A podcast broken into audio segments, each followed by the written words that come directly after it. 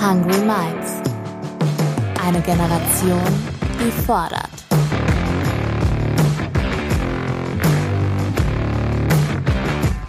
Mit und von Ronja Ebeling.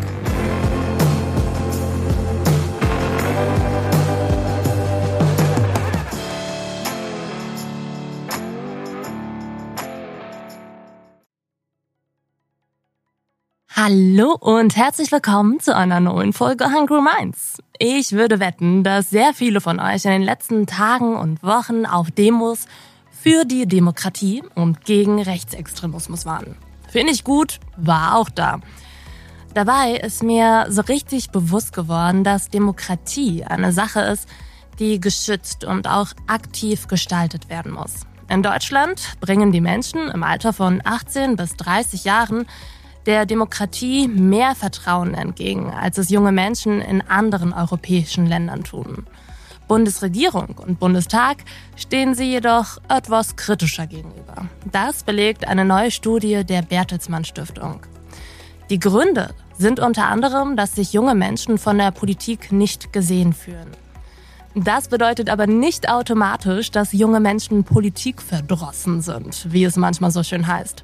Demokratie ist uns wichtig und das hat man in den letzten Wochen, glaube ich, auch sehr gut gesehen. Fakt ist aber auch, dass wir die Demokratie nur langfristig schützen können, wenn wir uns politisch engagieren. Wenn meine eigene Altersgruppe, also der Regierung und der politischen Arbeit auf Bundesebene eher kritisch gegenübersteht, wird es eigentlich höchste Zeit, dass wir uns mit an den Tisch setzen. Oder besser gesagt an die Tische. An die Tische von Parteien. In dieser Folge möchte ich beleuchten, warum sich junge Menschen lieber außerhalb von Parteien engagieren und was hinter ihrer kritischen Grundhaltung steckt. Wir sprechen mit zwei Schülern, mit einer Fridays for Future Aktivistin, einer Politikwissenschaftlerin und junge Menschen, die sich von älteren Menschen in Parteien eben nicht einschüchtern lassen. Bevor wir starten, möchte ich euch aber noch ganz kurz den Partner dieser Folge vorstellen. Ich habe sie eben schon kurz erwähnt, die Bertelsmann Stiftung. Die Stiftung engagiert sich schon seit vielen Jahren in Form von Forschungsarbeit für die junge Generation und beleuchtet damit auf wissenschaftlicher Ebene eine gesellschaftliche Gruppe, ja, deren Bedürfnisse häufig übersehen werden. Darunter leiden viele junge Menschen, wie auch die aktuelle Studie der Bertelsmann Stiftung deutlich macht. Zu ihren Top 5 Sorgen gehören in genau dieser Reihenfolge Menschenrechtsverletzungen, die Klimakrise, sexuelle Belästigung, Kindesmissbrauch und Kindesvernachlässigung sowie mentale Probleme. Insbesondere die mentale Gesundheit ist ein Thema bei jungen Menschen. Vier von zehn geben an, darüber besorgt zu sein. Und im Vergleich zu den älteren Generationen gehen sie eher davon aus, dass sich ihre mentale Gesundheit in den kommenden Jahren verschlechtern wird. Das finde ich schon echt krass, muss ich sagen. Aber hey, ein Mittel, um unsere eigene Resilienz und mentale Gesundheit zu stärken, ist Selbstwirksamkeit. Und das haben wir zuletzt auch in unserem Resilienz-Special gelernt. Ihr erinnert euch vielleicht daran, oder? Ja, und wie fühlen sich Menschen selbstwirksam? Indem sie für ihre eigenen Belange einstehen und die Themen auf den Tisch bringen, die ihnen wichtig sind. Und wie genau das funktionieren kann, besprechen wir heute. Wenn ihr übrigens mehr über die Arbeit der Bertelsmann Stiftung erfahren wollt, kann ich euch auch empfehlen, dem Instagram Gen Now bei Bertelsmann zu folgen. Ihr findet den Link zum Kanal sowie den Link zur aktuellen Studie in den Show Notes. So, und jetzt starten wir. Ich wünsche euch ganz viel Spaß im Hungry Minds Talk mit gleich mehreren spannenden Gästen.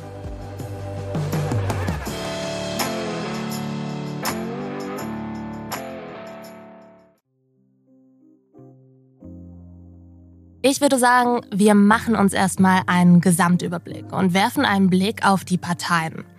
Der Altersdurchschnitt liegt bei allen Parteien bei roundabout 60. Die FDP schafft es auf 51 und die Grünen haben verhältnismäßig viele junge Mitglieder. Bei ihnen liegt der Altersdurchschnitt bei 48 Jahren. Das sind also die Jungspunde. Alle Parteien liegen damit weit über dem Altersdurchschnitt der Bevölkerung, der aufgrund des demografischen Wandels auch schon relativ hoch ist und ja, ungefähr bei Mitte 40 liegt. Ihr erinnert euch vielleicht, dass ich im Dezember gemeinsam mit dem Soziologen Dr. Klaus Horrellmann einen Taz-Artikel geschrieben habe.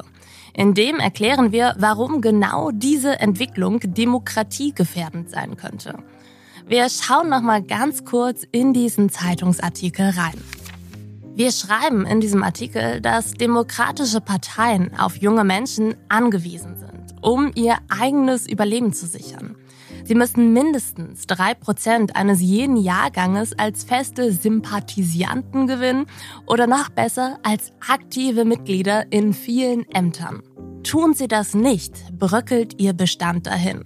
Denn die alten Mitglieder sterben de facto langsam aus. Die SPD und CDU hatten ihre größten Zuströme in den 70er und 80er Jahren. Seitdem sind ihre Mitgliederzahlen um jeweils rund 50 Prozent gesunken. Leute, ich wiederhole das nochmal kurz. 50 Prozent. Die haben sich basically halbiert. Genauso hat die Zahl derjenigen abgenommen, die ihr ganzes Leben dieselbe Partei wählen. Insbesondere junge Menschen entscheiden sich auch immer mal wieder um und sind noch in ihrer politischen Findungsphase. Oder man kann auch sagen, wir sind in jederlei Hinsicht bindungsunfähig. Lol. In seiner politischen Findungsphase ist auch der 17-jährige Nico. Der Schüler hat zuletzt ein Praktikum bei mir gemacht. Er ordnet mal ganz kurz ein, was für einen Blick er persönlich auf die Parteien in Deutschland so hat und wie andere junge Menschen ja, sich politisch engagieren. Also, ich selbst wohne eher ländlich und mir fällt echt keiner in meinem Alter ein, der in irgendeiner Partei ist. Aber mal allgemeiner betrachtet. Laut einer aktuellen Studie der Friedrich-Ebert-Stiftung kommen 80 Prozent der Jugendlichen über Social Media mit politischen Themen in Kontakt. So auch ein Freund von mir. Marlon ist 18 und erzählt mir, warum er politische Themen eher so nebenbei mitbekommt. Und ich äh, informiere mich über politische Ereignisse nur ganz grob, wenn das in sozialen Medien äh, oder in den Nachrichten mal läuft, äh, wo man das halt mitbekommt. Aber in genaueren Details informiere ich mich jetzt äh, selber nicht, weil ich einfach noch keine Verbundenheit zu dieser äh, Politik habe. Vielleicht kommt das noch, wenn ich etwas älter bin, aber äh, jetzt noch nicht. Und genau deswegen sind in Deutschland nur unter 10% der 16- bis 29-Jährigen in irgendwelchen Parteien. Das liegt auch daran, dass sich viele einfach nicht gehört fühlen und deswegen denken, sie könnten eh nichts erreichen in der Politik. Auch Werbung zum Beitreten einer Partei haben weder Marlon noch ich je bekommen. Marlon sagt, dass wir zwar immer zum Wählen aufgerufen werden, machen wir natürlich auch, aber noch nie so richtig angeworben wurden, in einer Partei mitzumischen. Und ey, ich kann auch gut verstehen, dass Jugendliche Angst haben, durch den Beitritt einer Partei in eine Schublade gesteckt zu werden. Also zum Beispiel im Job oder im Bekanntenkreis. Und Marlon, ja, auch der befürchtet das. Und äh, ich kann mir auch vorstellen, dass das gewisse Vorteile mit sich bringt. Und zwar, wenn du einer bestimmten Partei angehörst, dass du halt einfach, wird dir dann äh, nachgesprochen, dass du die, die Werte der Partei genau vertrittst. Und ähm, wie man weiß, dass manche Werte Parteien oder dieser Parteien äh, sehr kontrovers sind, in, heutzutage und äh, ich glaube, das kann einige Nachteile vor allen Dingen im jungen Alter mit sich bringen. Ja, Leute, Marlon spricht etwas Wichtiges an, was nicht nur uns Junge, sondern eigentlich die meisten Menschen betrifft. Niemand von uns wird die eine Partei finden, die zu 110% zu einem passt. Viele Jugendliche mögen es einfach. Auf nervige Hierarchien und aufgeblasene Egos hat echt keiner Bock. Die starren Strukturen sind da einfach nur abschreckend. Da finde ich voll einleuchtend, dass junge Menschen Demos, Unterschriftensammlungen und Diskussionen im Internet einfach bevorzugen. Das belegen sogar Daten der Bundeszentrale für politische Bildung. Ja, Leute, aber um ehrlich zu sein, müssen wir uns für diese Erkenntnis nicht mal die Studiendaten angucken, sondern einfach einen Blick auf die Straße werfen. Fridays for Future ist wahrscheinlich das treffendste Beispiel dafür, dass viele junge Menschen keineswegs politikverdrossen sind, sondern die Politik einfach lieber außerhalb von Parteien prägen.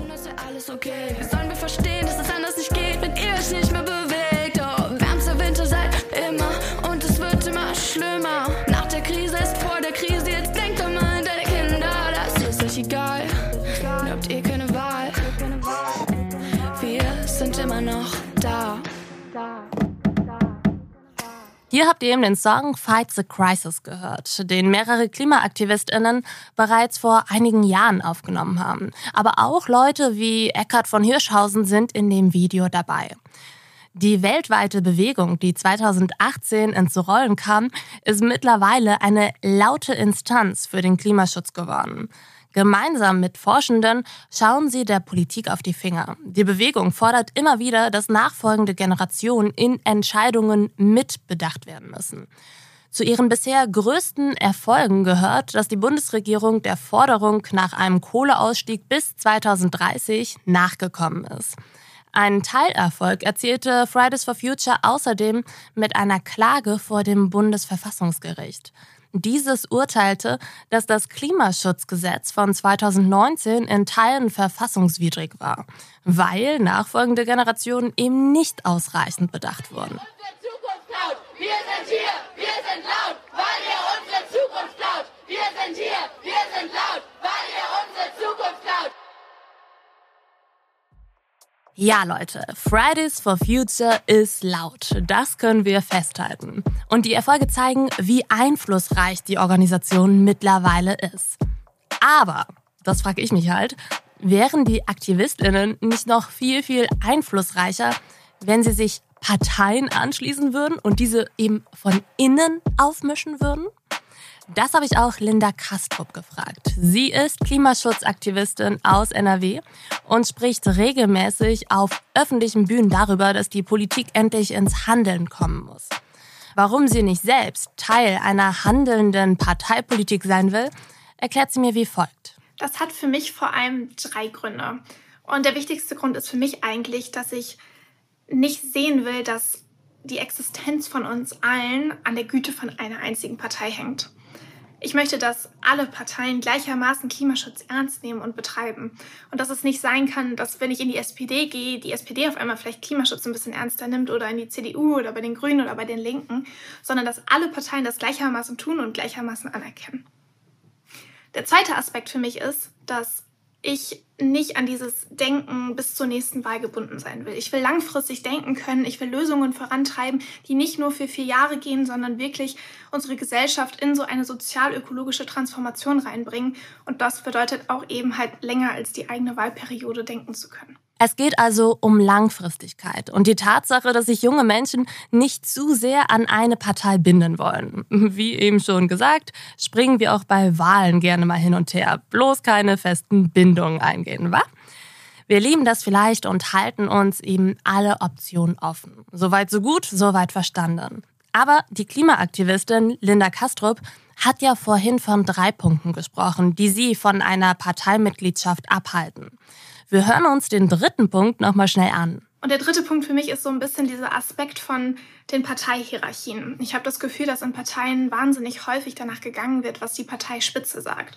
Und andere Mitglieder da nicht so das gleiche Stimmrecht haben. Das ist bei uns als soziale Bewegung, als basisdemokratische Bewegung ganz anders. Wir können alle, haben alle eigentlich das gleiche Stimmrecht, können genauso unsere Ideen einbringen wie andere Aktivistinnen und müssen uns eben nicht nach dem richten, was, was zwingend andere sagen, sondern können da frei bleiben. Hier geht es also um Hierarchie.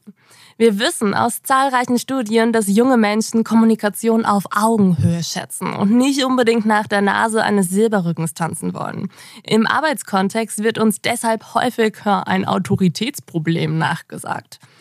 Dabei müssen wir sowohl in der Wirtschaft als auch in der Politik zu der Erkenntnis kommen, dass die einfachen Mitarbeitenden in Anführungsstrichelchen beziehungsweise die einfachen Parteimitglieder nötig sind, damit Führungskräfte überhaupt ihren Job machen können.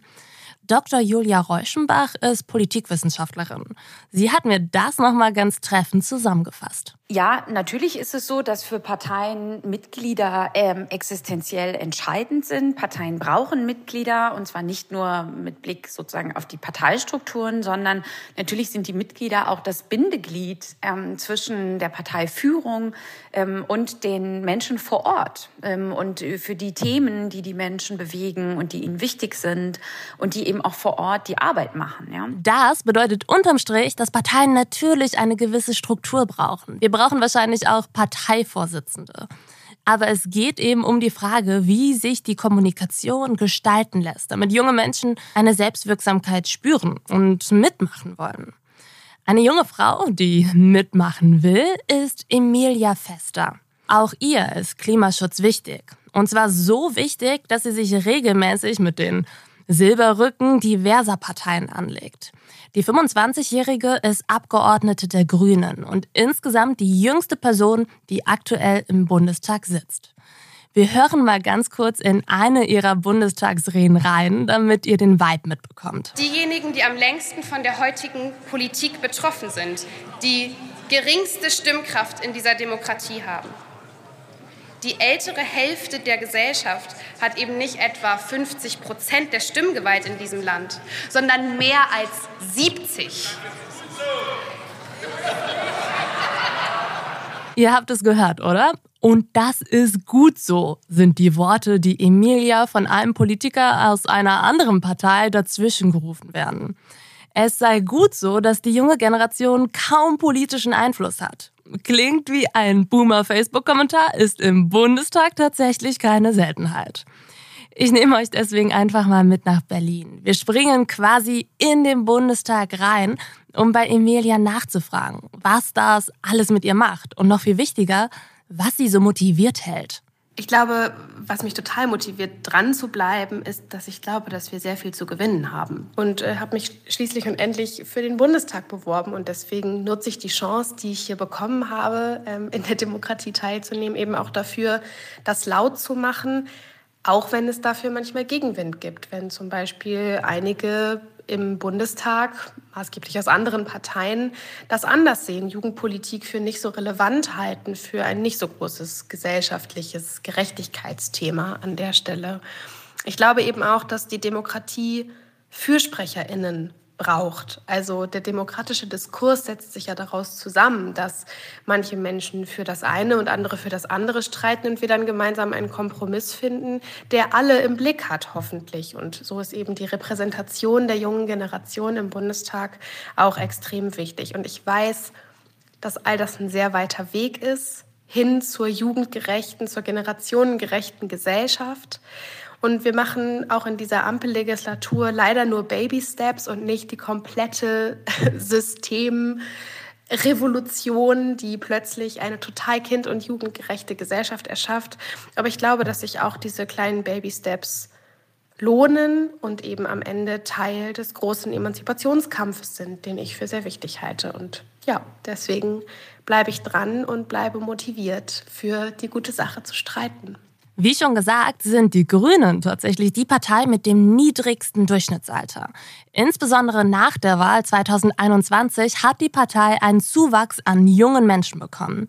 Ich möchte deshalb nochmal gemeinsam mit der Politikwissenschaftlerin Dr. Julia Reuschenbach einen Blick darauf werfen, wie sich konkret diese Partei in den letzten Jahren oder Jahrzehnten verändert hat. Umwelt- und wirklich Klimabewegungen dieser ähm, frühen 1980er Jahre denken und gleichzeitig heute aber in der Partei auch stärker in der Breite angekommen sind, wenngleich die Grünen auch von sich selber sagen würden, dass sie nicht den Anspruch haben, beispielsweise eine Volkspartei zu sein, ähm, so wie etwa die CDU das für sich formuliert. Die Grünen haben also ihr Kernthema Umweltschutz erweitert und wollen heute für viele große Gerechtigkeitsfragen stehen.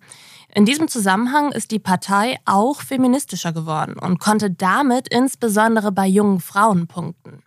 Emilia von den Grünen hat mir nochmal ihre Perspektive zu der Frage geschildert, warum die Grünen einen jungen Zulauf haben. Ich glaube, warum andere Parteien nicht auch junger und weiblicher geworden sind, hat einige relativ offensichtliche Antworten. Zum Beispiel haben nicht alle anderen Parteien auch eine Frauenquote und insgesamt ein so gutes Verhältnis zu der eigenen Jugendpartei oder dem eigenen Jugendverband. Ähm, und vor allem beschäftigen sich nicht alle Parteien mit Empowerment.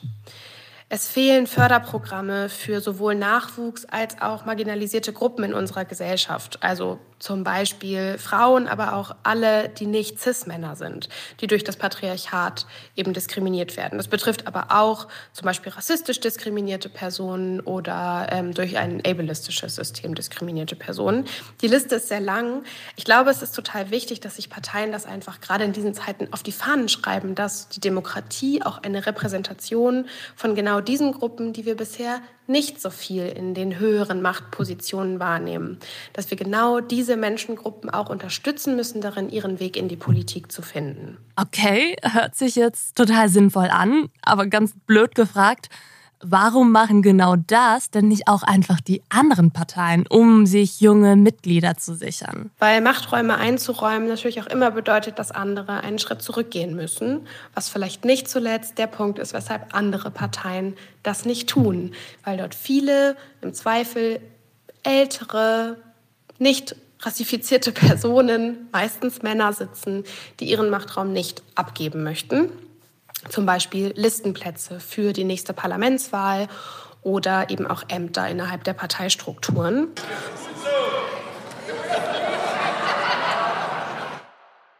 Ja, und da wären wir dann wieder bei dem Thema Silberrücken. Aber gut, vielleicht sollten wir den Bundestag an dieser Stelle mal verlassen und einen Blick in die Kommunen werfen. Dort fängt politische Bildung und politische Beteiligung für viele junge Menschen schließlich an. Es gibt diverse Mittel, um die politische Beteiligung von jungen Menschen zu fördern. Ein Mittel wäre zum Beispiel, das allgemeine Wahlalter auf 16 zu senken. Dann müssten sich die Parteien auch inhaltlich zumindest ein bisschen mehr mit jungen Menschen beschäftigen. Laut Politikwissenschaftlerin Dr. Julia Reuschenbach gibt es hier allerdings einen Knackpunkt. Sie sagt, politische Beteiligung funktioniert nicht ohne politische Bildung. Und wir wissen, in Deutschland ist es leider so, meine Kollegin Sabine Aschur von der Uni FU Berlin hat dazu ein ähm, spannendes Projekt gemacht vor einigen Jahren, dass politische Bildung gerade in der Schule immer noch da stattfindet oder überwiegend da stattfindet, wo ohnehin schon interessierte und durch das Elternhaus zum Beispiel auch schon in Teilen politisch gebildete junge Menschen zusammenkommen, also typischerweise etwa am Gymnasium dass wir in anderen Schulformen immer noch sehr viel Luft nach oben haben und da zu wenig politische Bildungsarbeit stattfindet. Zum Beispiel auch zu wenig Exkursionen gemacht werden zu politischen Institutionen, um vor Ort zu lernen, ja, anschaulich zu lernen. Und das wäre wichtig, wenn wir über eine Reform des Wahlalters oder eine Herabsetzung vielmehr des Wahlalters sprechen, dass man solche begleitenden Aktivitäten immer auch mitdenkt. Und in der Tat, ich glaube schon, wenn wir flächendeckend, viele Bundesländer haben ja schon teilweise auf der Kommunal, aber auch auf der Landesebene das Wählen ab 16 eingeführt. Ähm, wenn wir das flächendeckend hätten, womöglich auch bei der Bundestagswahl, dann würden Parteien natürlich gezwungen sein, auch diesen Menschen vielleicht in ihren Programmen stärker zu begegnen, also die Themen, die Lebenswelten junger Menschen stärker zu adressieren, mehr dazu zu sagen, was sie sich da vorstellen. Ja, politische Bildung. Nun bin ich ja in einigen Schulen in Deutschland unterwegs und spreche mit vielen Schülerinnen und auch Lehrkräften. Und daher weiß ich, was es für eine Herausforderung sein kann, wenn zum Beispiel eine Klasse jemanden aus einer kommunalen Partei zu einer offenen Fragerunde treffen soll. Für manche Eltern sind gewisse Parteien echt ein Dorn im Auge. Dann hat der CDU-wählende Vater auf einmal ein riesiges Problem damit, wenn seine Kinder sich mit jemandem von den Grünen austauschen. Ganz heikel wird es natürlich, wenn es um die Frage geht, ob Menschen aus der kommunalen AfD in den Unterricht eingeladen werden sollten oder nicht. Wichtig wäre in jedem Fall, dass die Veranstaltungen keine Wahlwerbung sind, sondern in erster Linie die Möglichkeit bieten, demokratische Grundsätze zu verstehen. Jemand, der sich viel mit politischer Bildung beschäftigt, ist Cornelius Gesing. Er gehört ungelogen zu den engagiertesten Menschen, die ich kenne. Konkretes Beispiel, seine letzte Adventsparty, auf der ich war, hat er nicht nur zum Feiern genutzt, sondern aktiv zum Spenden sammeln. Es wurde Geld für drei soziale Vereine bzw. gemeinnützige Zwecke gesammelt. Dieses Beispiel soll euch nur so ein Gefühl dafür geben, was Cornelius für ein engagierter Typ ist.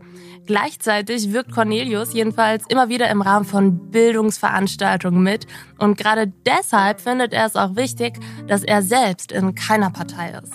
Seine parteiliche Neutralität ist für ihn die Grundlage, um für andere junge Menschen einen Raum zu schaffen, in dem sie sich eine politische Meinung bilden können. Er erklärt seine Beweggründe wie folgt. Ich habe mich schon sehr früh dafür interessiert, wie man die politische Identität bei jungen Menschen wecken, herausfordern, zur Meinungsbildung anregen kann und habe identifiziert, dass das Feld der politischen Bildung dabei für mich besonders spannend ist zu verfolgen.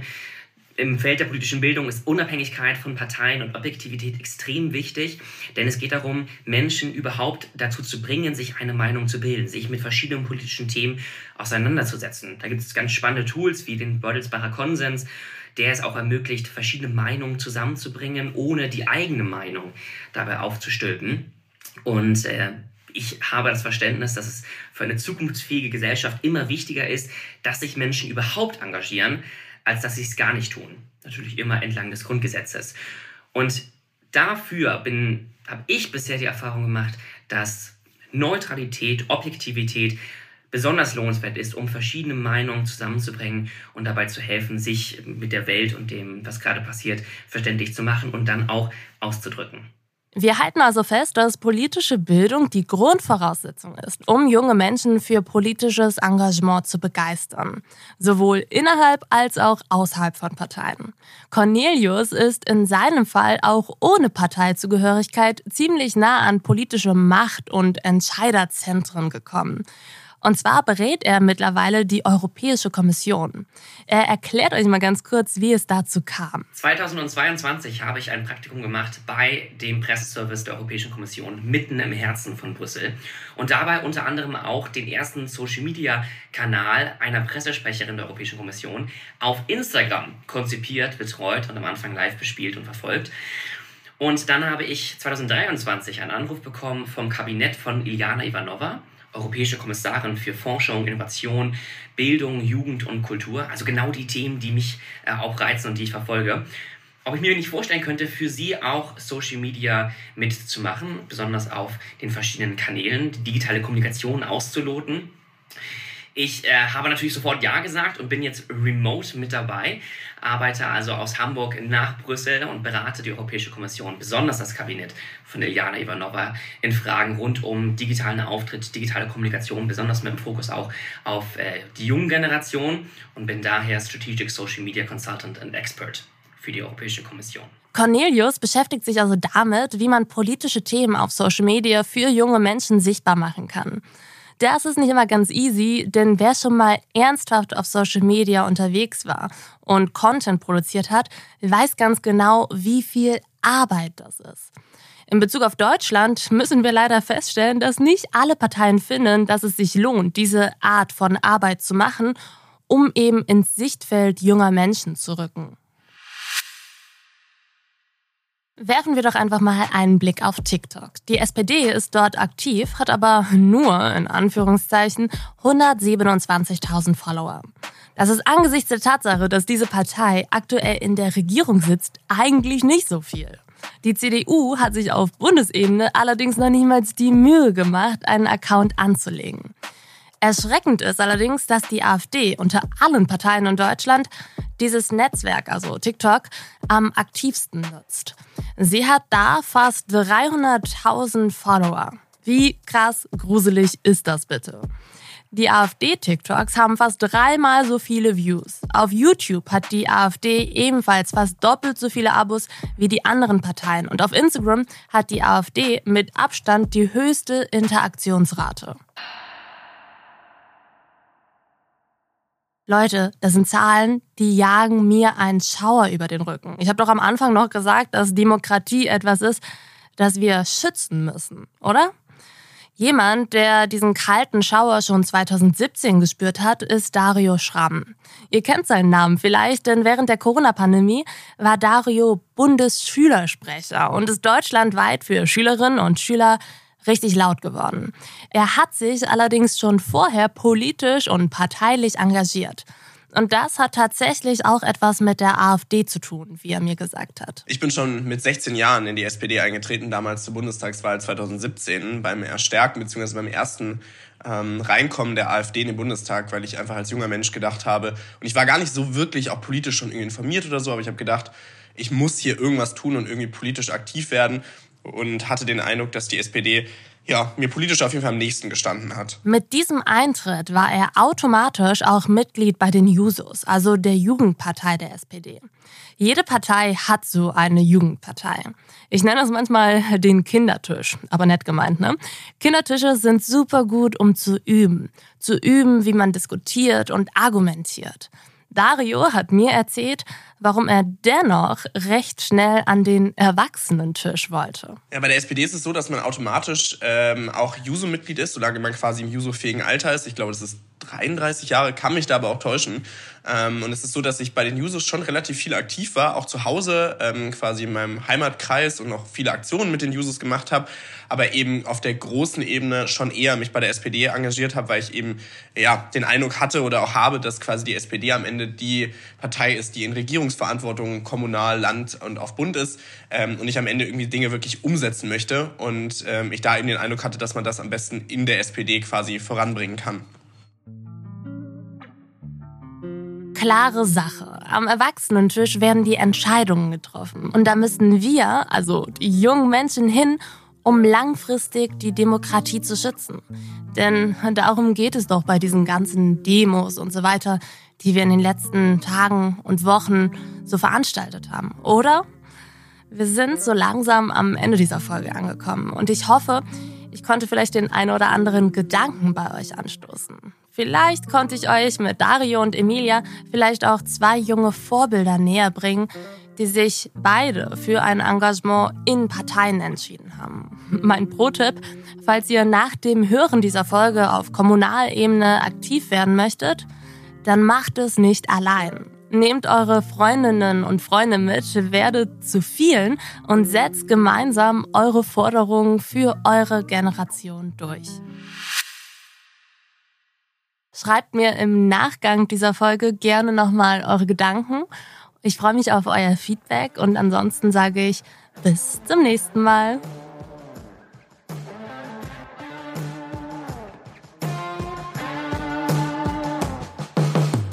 Stay hungry.